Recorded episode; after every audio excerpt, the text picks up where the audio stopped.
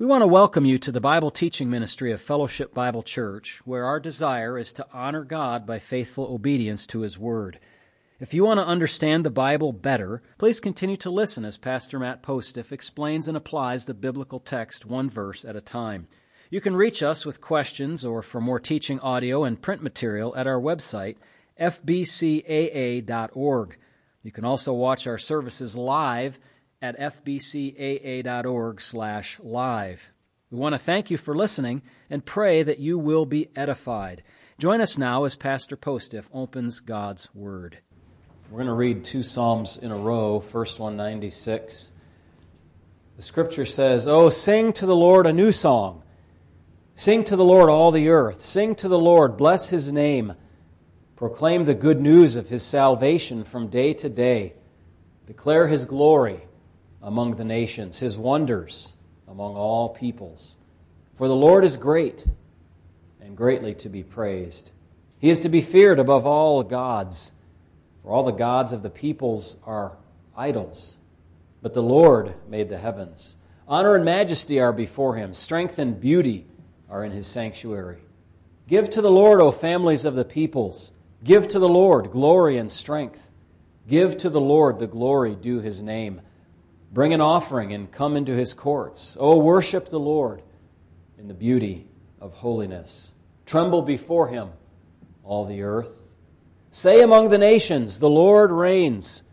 The world also is firmly established, it shall not be moved. He shall judge the peoples righteously. Let the heavens rejoice, and let the earth be glad. Let the sea roar and all its fullness. Let the field be joyful and all that is in it. Then all the trees of the woods will rejoice before the Lord, for he is coming. For he is coming to judge the earth. He shall judge the world with righteousness and the peoples with his truth. Psalm 96. Psalm 97, please, now.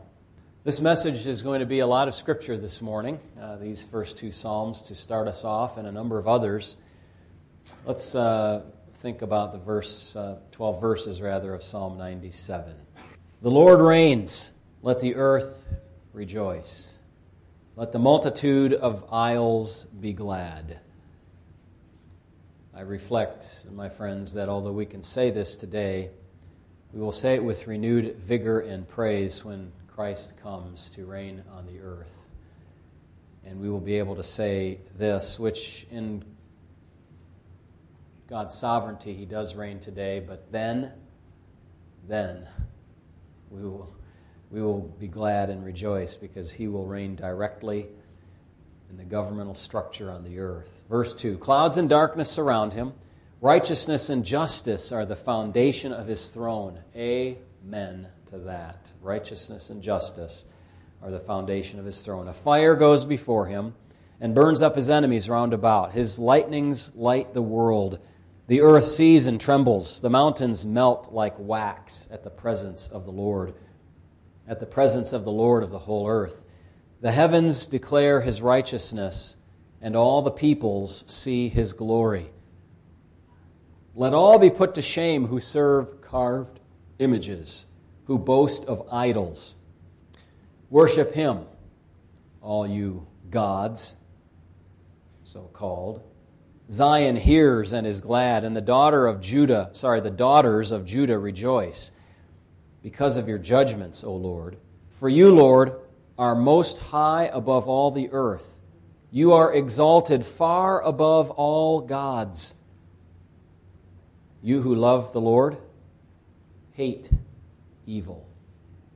He preserves the souls of his saints. He delivers them out of the hand of the wicked. Light is sown for the righteous, and gladness for the upright in heart. Rejoice in the Lord, you righteous, and give thanks at the remembrance of his holy name. Our thought for this morning around the table is simply this the joy or the rejoicing about our salvation. You noticed in the hymns that uh, we sang about. Uh, being happy, being satisfied, being glad. we read about this, rejoicing, being glad that God is in charge, that He delivers His people out of the hands of the wicked, and so on. the thought for this morning is the joy of our salvation. The hymns reflected this idea. It's not only possible to be happy as a Christian, possible, but it's normal, it's natural. Despite bad circumstances, we can have an underlying satisfaction and joy in God because of what Christ has done for us and how God has displayed his love toward us. As I said, our, our message this morning is going to be heavy on some scriptures, and I just want to read some of them to you and make some comments along the way about this thought for the morning of the joy of salvation. Psalm 51:12 says, "Restore to me the joy of my salvation and uphold me by your generous spirit. Obviously, David, King David, had a problem in his sin, and he had no joy when he was holding back his confession and not making right what he had to make right. The scriptures tell us very clearly that it is our portion that we must confess our sins. And I think that at a time like this, although the table of the Lord is not only about personal confession of sin and, and this, the problem of, of sin in the Corinthian church that Paul brings up, which we're reminded of, was a broad based, church wide kind of problem. I think it is still uh, very valid for us to consider our own walk with the Lord and how that works with other believers as we approach the table. Uh, David had no joy when he was holding back from God when he was, when he was trying to hide his iniquity, not admit it, not deal with it, um, try to keep it from everybody that he could, uh, not be honest and transparent about it, not just admit, humble himself and say, Lord, I have sinned. He had no joy. And we shouldn't be surprised about that. That's just the way of life. Like 2 plus 2 is 4. Those who hide their sin will not prosper. That's just axiomatic. Psalm 32 5 says, I acknowledged my sin to you, and my iniquity I have not hidden. I said, I will confess my transgressions to the Lord, and you forgave the iniquity of my sin. And elsewhere in that psalm, which we've looked at in some more detail in setting like this one with Psalm 32, he spoke about how blessed it is for the man who is forgiven of his iniquities, how, how how blessed is the man to whom the Lord does not impute iniquity. That's Psalm 32. And that is in response to David confessing his transgressions. We could go to 1 John 1 9 also, but we don't have to do that because Psalm 32 5 says, I acknowledge my sin. My iniquity I have not hidden. I will confess my transgressions to the Lord. That is the pattern of God's people from the beginning of time until the present and shall ever be until sin is eradicated from our existence in the heavenly state. Whenever there is sin, there needs to be confession to God about that sin. That is clear in the scriptures. And without that, you are going to be one miserable soul. Just believe what I'm saying. If you don't believe me, just take the Bible at the word that we're giving to you. Uh, somebody who is in sin like David was, says, Restore to me the joy of my salvation. And that joy is kind of like the first joy that you have when you come to faith in Christ, when you realize your sins are lifted. The burden is lifted at Calvary, and you just have a new step, a lighter uh, feeling about yourself, not that deep depression and difficulty that you had and when you're weighed down by the conviction of your sin and your conscience working on you. A similar sort of thing happened in Nehemiah, Nehemiah chapter 8 and verse number 10. You remember that passage is the great reading of the scriptures for a quarter of the day and the people being taught and confessing their sins and so on during that period of time. And after they heard the word, they uh, wept because they realized how woefully they had fallen short of God's requirements.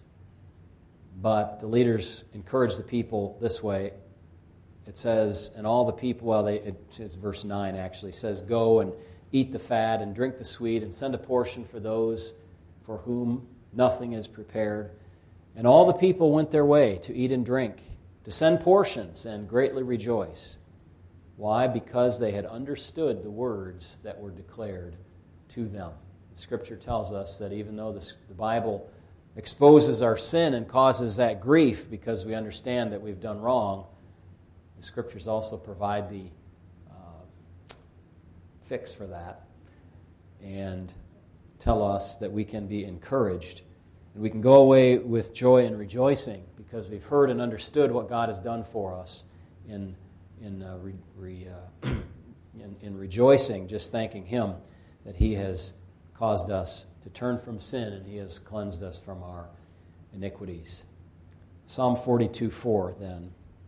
When I remember these things, the psalmist said, I pour out my soul within me. For I used to go with the multitude. I went with them to the house of God with the voice of joy and praise with a multitude that kept a pilgrim feast. Even while pouring out his soul's sorrows elsewhere in that psalm, the psalmist remembers when he traveled to the temple with joy as they celebrated the assigned festivals. I hope that although we don't come to the assigned festivals at Fellowship Bible Church every you know, three times a year. I hope that you can come with joy and rejoicing to the, the household of God as we join together around the table and uh, around worship of our Lord. Psalm 84, 1 to 4. How lovely is your tabernacle, O Lord of hosts! My soul longs, yes, even faints for the courts of the Lord. My heart and my flesh cry out for the living God. Even the sparrow has found a home, and the swallow a nest for herself, where she may lay her young. Even your altars, O Lord of hosts, my King and my God. Blessed are those who dwell in your house, they will still be praising you. So not only does he come to the house of God with joy in his heart, but he longs to do that. He longs to be there with the Lord. Joy toward the living God. Psalm 126, 1 to 3. When the Lord brought back the captivity of Zion, we were like those who dream. Then our mouth was filled with laughter, and our tongue with singing. Then they said among the nations, The Lord has done great things for them. The Lord has done great things for us. And we are glad.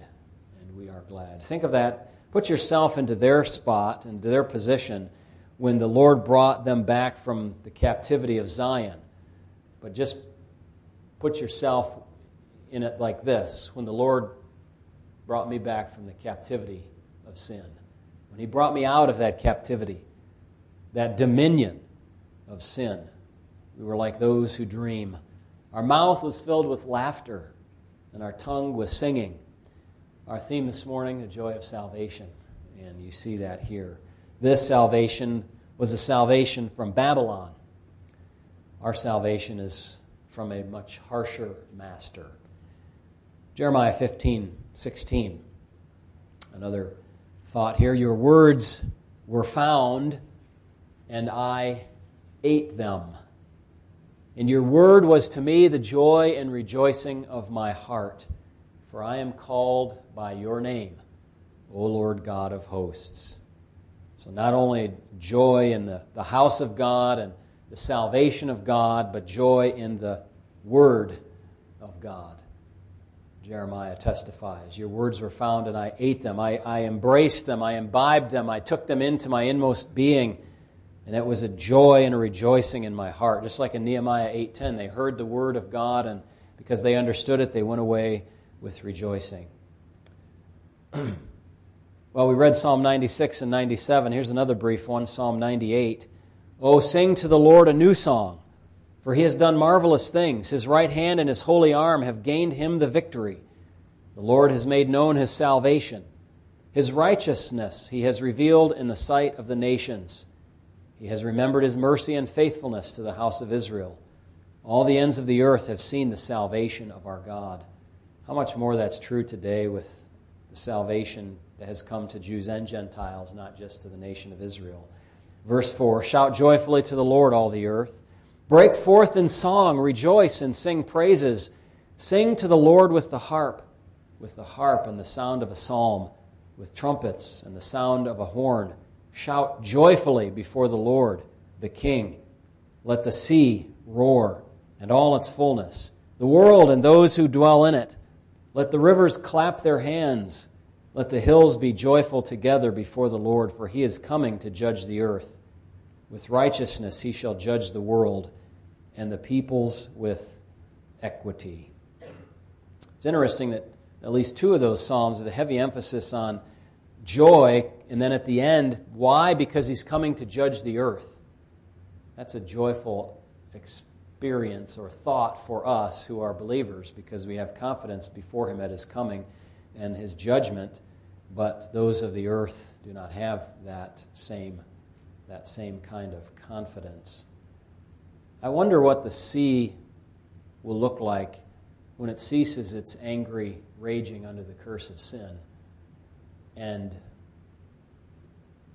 rolls with rejoicing before God. What will the sea look like? What will those waves look like? Not the angry waves of, of a tsunami, but the happy waves rejoicing in their Creator.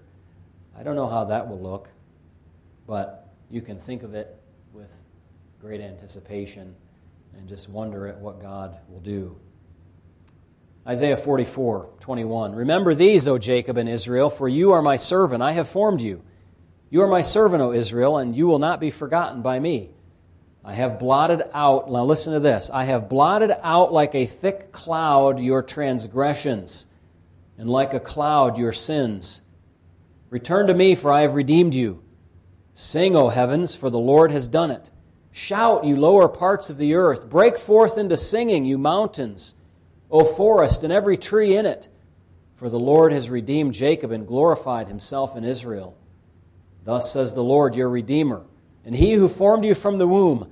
I am the Lord who makes all things, who stretches out the heavens all alone, who spreads abroad the earth by myself. God has redeemed his people and will not forget them. And his servants are to likewise not forget him, not to forget, but to remember his salvation. And what that salvation is, well, he describes it in verse 22. I want you to note that again. I have blotted out like a thick cloud your transgressions. So, if you think about the maybe the deep, um, maybe moderate to deep despair that you feel on a very dark and cloudy day, some of you that have seasonal affective, uh, whatever you call it, disorder. Yeah, well, I don't know if it's a disorder if many of us face it. It's a normal thing in a sense, but that seasonal affective effect you think about that, the dark clouds. Compare that, that's like the sin situation. Compare that to the brightest of bright sunny days with the bluest of skies, not a cloud of sin above you. That's what he's picturing here. Think of that. And think of the joy that that brings. For a believer, we certainly can walk out into a sunshiny day and look up and thank God and say, wow, that is so nice. Thank God for that. I hope that you do do that. You know, don't go outside like one of our boys did when they were small and say, after church, it's too bright out here. Back to our complaining theme, which we'll get to later this morning. It's too bright out here. It's never too bright when your sins are removed and the clouds are away, representing the thick darkness of transgression. On some New Testament verses, John 3:29, he who has the bride is the bridegroom. But the friend of the bridegroom who stands and hears him rejoices greatly because of the bridegroom's voice. Therefore, this joy of mine is fulfilled. There is an unselfishness about John the Baptist where he did not have to be number one. He didn't want to be the greatest. He wanted to decrease so that the Lord could increase, and that made him happy. He was the friend of the bridegroom, stand by, standing by and hearing him and rejoicing greatly. Joy at Jesus Christ. We should share that joy that John the Baptist had at that time. Hopefully, not fall into the depression that he had in Matthew 11 in his imprisonment. John 15, 10 through 12. If you keep my commandments, you will abide in my love, just as I have kept my Father's commandments and abide in his love. These things I have spoken to you, that my joy may remain in you, and that your joy may be full. This is my commandment, that you love one another as I have loved you. Keeping his commandments tied into this whole notion that his joy might remain in us. Think of that. The joy of Christ remaining in your heart. His joy in you. That's what he's saying. That my joy may remain in you. John 16, 24. Until now you have asked nothing in my name. Ask and you will receive. Why? Or with what end? That your, remember, joy might be full. Ask in the name of Christ and receive and and think of the joy of answered prayer. John 17, 13, in that the high priestly prayer of our Lord, Son speaking to the Father. But now I come to you, he says to the Father, and these things I speak in the world, that they may have my joy fulfilled in themselves. The joy of Christ made complete in accordance with his prayer. One more verse. 1 Peter 1 8. Whom having not seen, you love. Though now you do not see him, yet believing, you what? Rejoice with joy inexpressible and full of glory. Though we don't see Jesus, we love him, we believe in him, and we rejoice in him with a joy that's inexpressible and full of glory. I'm sure you if you've been a believer for any length of time, even, even not, even for a very short amount of time, you've experienced that kind of joy that, that, that rolls over your soul that you can't quite express. Do you know what I'm talking about? You try to put words to it, and there's not the right amount, kind, type of words to express what you have experienced in salvation and with God and His grace toward you. Yeah, that's it. You rejoice with joy inexpressible and full of glory, though we don't see him. Well, we talked about confession at the beginning, and I, I, want to encourage you about the other spiritual disciplines in your life Bible intake, prayer, worship, evangelism, serving Him, stewardship, fasting, sometimes silence and solitude before Him, and perseverance in these disciplines. You know, if you do these things like the Lord said, if you love me, keep my commandments, His joy would be full in you if you are participating in the things of God, there's no reason why you should be existing in a state of despair. You have all the reason in the world to have the joy of the Lord and to have that joy of the Lord as your strength. If you maybe have fallen into a little bit of a pit, ask God to restore to you the joy of your salvation so that you can get back to what you had before. So we've read a lot of Scripture. It reminds us that we can joyfully praise our God for what He has done in offering Himself in our place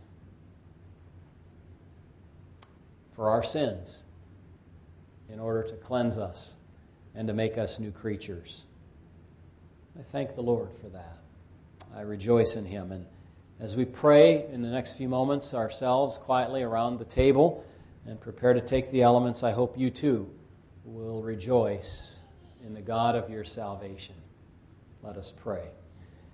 Our Father in heaven, we do want to express to you our gratitude, our joy, our delight, our thanksgiving at salvation, and all that you've done for us after the initial moments of our new life, justifying us, regenerating us, and then continuing to work in us so that we might work out that salvation which you have given to us.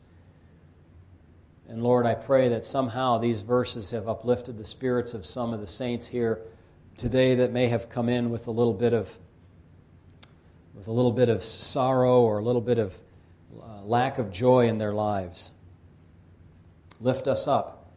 Remind us of the joy of salvation and the generosity of your spirit and the greatness of your love and the desire you have to answer our prayer and the call for us to love you and to love others and to maintain a confession of sin so that we might not fall into a slough of despond. Keep our thoughts looking unto Jesus so that we would have that joy of salvation.